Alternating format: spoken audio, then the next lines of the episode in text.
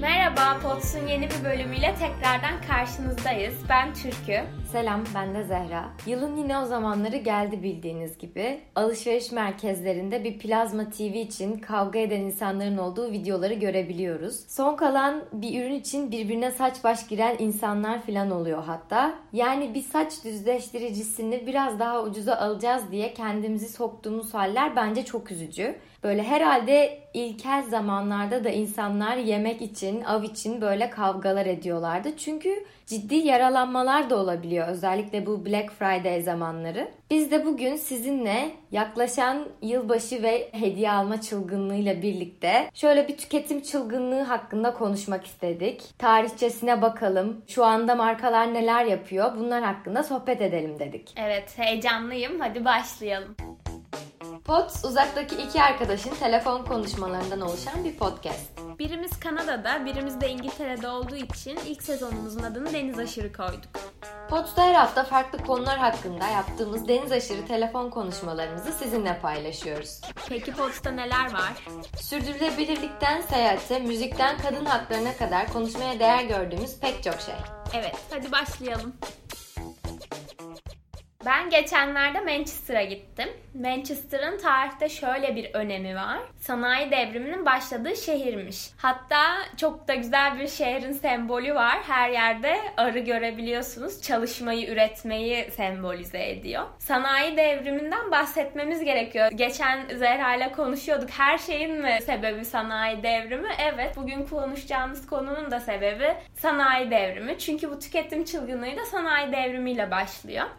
1800'lerde sanayi devrimi olunca artık böyle her şeyi çok fazla üretebiliyoruz. Toplu bir şekilde üretebiliyoruz ve çok fazla ürünlerin toplu bir şekilde üretilmesi fiyatları düşürüyor. Bu şekilde birçok insan eskiden erişemediği ürünlere erişebiliyor hale geliyor. Ürün bolluğu, tüketici bolluğu bizim tüketme alışkanlıklarımızı tamamen değiştiriyor. Ürünlerde bolluk, fiyatlar ucuz. Bir şekilde tüketim çılgınlığı yavaş yavaş başlamış oluyor bugüne kadar uzanan yolu oluşturuyor aslında tüketim anlamında. Yeni bir şey çıkıyorsa yeni bir şeyi alma, eskisinden kurtulma gibi yeni alışkanlıklar ediniyor insanlar.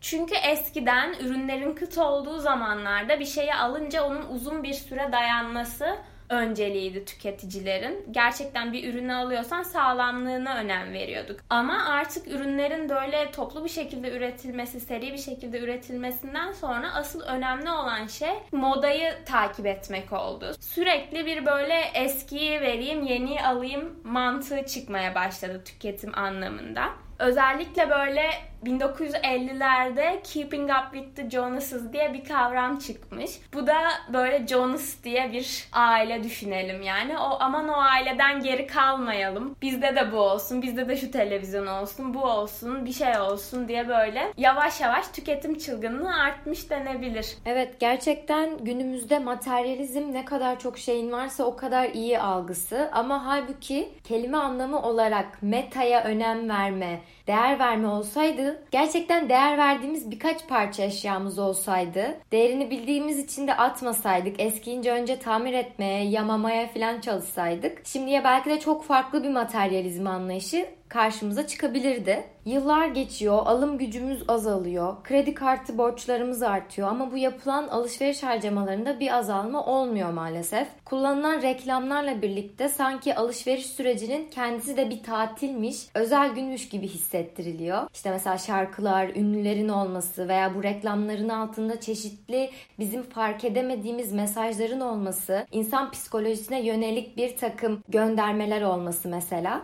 Bunları samimi bulan kaç kişi var acaba? Ben merak ediyorum. Bu noktada tarihte çok kilit bir adam var. PR, halkla ilişkiler kavramı çok önemli boyuta ulaşıyor çünkü tüketimde. Bu bahsettiğim adam da Edward Bernays. Belki ismini bilmiyoruz ama şu anda gerçekten önemini algılayabiliriz. Çünkü Sigmund Freud'un yeğeni Edward Bernays. İş hayatına Sigmund Freud'un makalelerini İngilizceye çevirerek başlıyor ve amcasının makalelerini okurken de fark ettiği şöyle bir şey var. İnsanların bilinçaltında akıl dışı içgüdüler olduğunu fark ediyor ve bu akıl dışı içgüdülerin de yönetilmesi gerektiğini düşünüyor.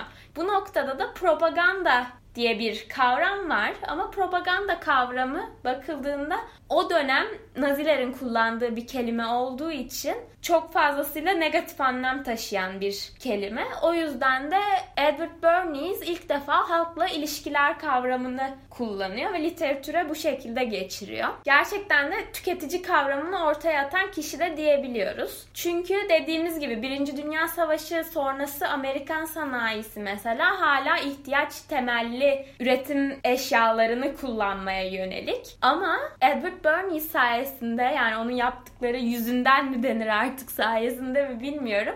Bu kişilerin bilinç altındaki irrasyonel düşünceleri yöneterek ihtiyaçları dışındaki şeylere tüketebileceklerini kanıtlıyor insanlara. Edward Bernays'in o dönemlerdeki en büyük başarısı sigara satışlarının patlatması Amerika'daki. Tütün şirketleri Bernays'e diyor ki kadınlar sigara içmiyor. Yani gerçekten o dönemler kadınlar sigara içmiyor. Toplumda bu tabu olarak görülüyor.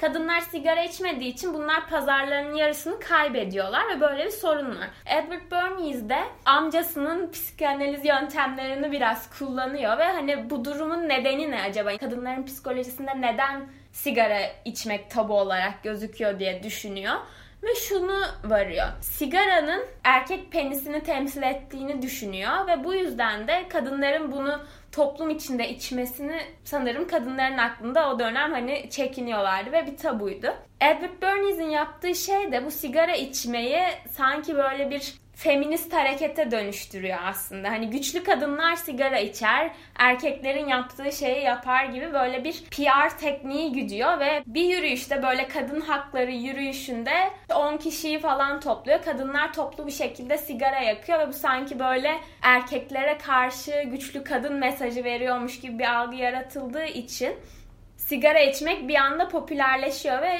sigara satışları da birden artıyor. Çok ilginç gelmişti bana ben bunu duyunca. Gerçekten şu anda farkında olduğumuz ya da olmadığımız pek çok teknik var, taktik var markaların kullandığı. Mesela bunlardan en bilindiği de genellikle şu oluyor. Sadece belirli ürünlerde inanılmaz bir indirim yapıyorlar bu indirim zamanları. Mesela elektronikte yurt dışında plazma televizyonlar genellikle indirimde oluyor. O meşhur yaralanmalara falan sebep olan kavgalar hatta bundan çıkıyor genellikle. Ama umdukları şey senin aklında olandan çok daha fazlasını alarak oradan ayrılman. Yani önemli olan senin sepetin. O insanlar da televizyon için gidiyorlar belki ama bir bakıyorlar işte kameralar da biraz hesaplı gibi ya da işte yılbaşı geliyor oğluma bir bilgisayar mı alsam vesaire derken sepet ve sonunda ortaya çıkan fatura da beklenenden çok farklı oluyor. Ama sen hala böyle nasıl da indirimi kaptım, çok iyi buldum vesaire diyerek seviniyorsun. Bir başka taktik de mesela X lira üzeri alışverişlerde kargo ücretsiz oluyor. Ama o X lirada genellikle iki ürün ya da daha fazlasına tekabül ediyor ki ihtiyacın olmasa bile al. Burada da unutmamamız gereken şey aslında gerçekten ihtiyacınız yoksa o fırsat değildir. Eğer ona ihtiyacınız yoksa sizin bu indirimden, bu fırsattan yararlanmaya da ihtiyacınız yok demektir. Her türlü o zaman daha karda oluyorsunuz. Bu taktikleri aslında fark edip biraz nasıl fikirlerimizin manipüle edildiğinin farkında olup ona göre bilinçli bir tüketici olma yolunda ilerleme kaydetmemiz gerekiyor. Ben de şeyi okumuştum çok ilgimi çekmişti. Ikea'da mesela Ikea'ların bu kadar karmaşık dizayn edilmesini içleri çok büyük ve hani oklar sayesinde yol yolunu bulabiliyorsun. Neden böyle diye düşündüklerinde şuna varmışlar şu teoriye. Sen mesela alışverişe başlıyorsun. Sürekli önüne bir şey geliyor sepetine atıyorsun ve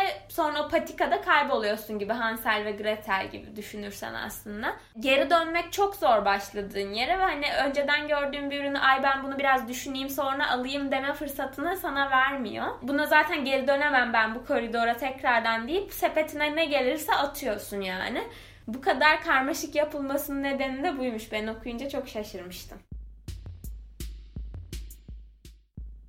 Tüketici olarak kendimize sormamız gerekiyor gerçekten hani biz neden sürekli bir şeyler alma ihtiyacı içindeyiz? İhtiyaç içinde değiliz aslında. Bir şeyler alma isteği içindeyiz. Bunu kendimize sormamız gerekiyor. Sanırım bu kadar çok tüketim çılgınlığına kapılan insanların bir şeyler almasının nedeni bir böyle kimlik arama ihtiyaçlarından kaynaklanıyor. Aslında daha iyi bir araba almak isterken amaçladığınız şey o arabanın ne kadar işte böyle motorunun iyi olduğu, güvenliğinin iyi olduğu, sürüşün iyi bir deneyim olduğu değil herhalde. Asıl insanların bilinçaltında yatan neden o arabayı kullanan havalı, zengin insana dönüşme isteği olabilir ya da bir kıyafeti alırken de öyle. Altını doldurduğumuz bazı şeyler var. Başarılı karakter gibi gösteriyor olabilir, bizi zengin gibi gösteriyor olabilir cool gösteriyor olabilir. Böyle bütün tüketim maddeleri bize kendimizde neyi eksik buluyorsak sanki biz o maddeyle tamamlayacakmışız hissi yaratıyor bence. Mutluluğu sanki o üründe buluyormuşuz. O ürünü alırsak mutluluğu da alacakmışız gibi hissettiriyor bize. Alışveriş ihtiyaç olmaktan çıktı dedik. Alışveriş gerçekten ihtiyaçları gidermekten ziyade bir hobi haline geldi. Yani hafta sonu evde oturuyoruz. E ne yapalım? E AVM'ye gidip bakınalım. Mesela YouTube'da bugün neler aldım tarzı shopping haul dediğimiz videoların sayısı o kadar çok arttı ki. Bir de daha fazla izlensin diye başlıkları da şöyle işte. Bu sefer abarttım. 25 parçalık alışverişim. Tek seferde hem de. Sonra bir ay geçiyor. Bir ay sonra hadi bir tane daha ne aldım videosu. Yani sen o 25 parçayı ne ara giydin, ne ara eskittin. Hani düşünebiliyor musun? İnsanlar da gerçekten oturup hayatlarından yarım saati bunu izlemek için harcıyor. Yani bu A kişisi acaba neler almış? Bugün ne renk kazak giymiş? Nasıl bir çanta almış? Hem inanılmaz bir bilgi kirliliği zihnimizde hem de özendirdiği şey yanlış. Hani şey gibi de değil. Bir şeye ihtiyacımız vardır. Onunla ilgili değerlendirmelerin, yorumların olduğu videolar vardır. Onlara bir şey demiyorum. Hatta onlar daha böyle hedefe yönelik tek seferlik alışveriş yapmamızı da sağlayabilir. Hani tamam bu ürün iyiymiş dersin. Girer onu alır çıkarsın. Bunun dışında internette yapılan içerikler de sanki yavaş yavaş bir alışveriş çöplüğüne dönüyormuş gibi geliyor bana özellikle şu günlerde. Parayı bir ürüne harcamak mutlu hissetmek için bana her zaman saçma geliyor. Çünkü ben parasını elinde tutup deneyime harcamayı seven bir insanım. Yani bu bir konsere gitmek olabilir, tatile çıkmak olabilir. Bu deneyimlere para harcamak bence insana daha fazla şey katıyor. O yüzden ben çok şaşırıyorum hani bundan mutlu olabilen insanlara. ilginç bence. Senin de dediğin gibi aslında kendimiz için bir şey yapmaktan ziyade paramızı başkaları için, başkalarını etkilemek için harcıyoruz. Hatta bir söz vardı. Nerede geçtiğini hatırlayamadım ama şöyleydi sanırım.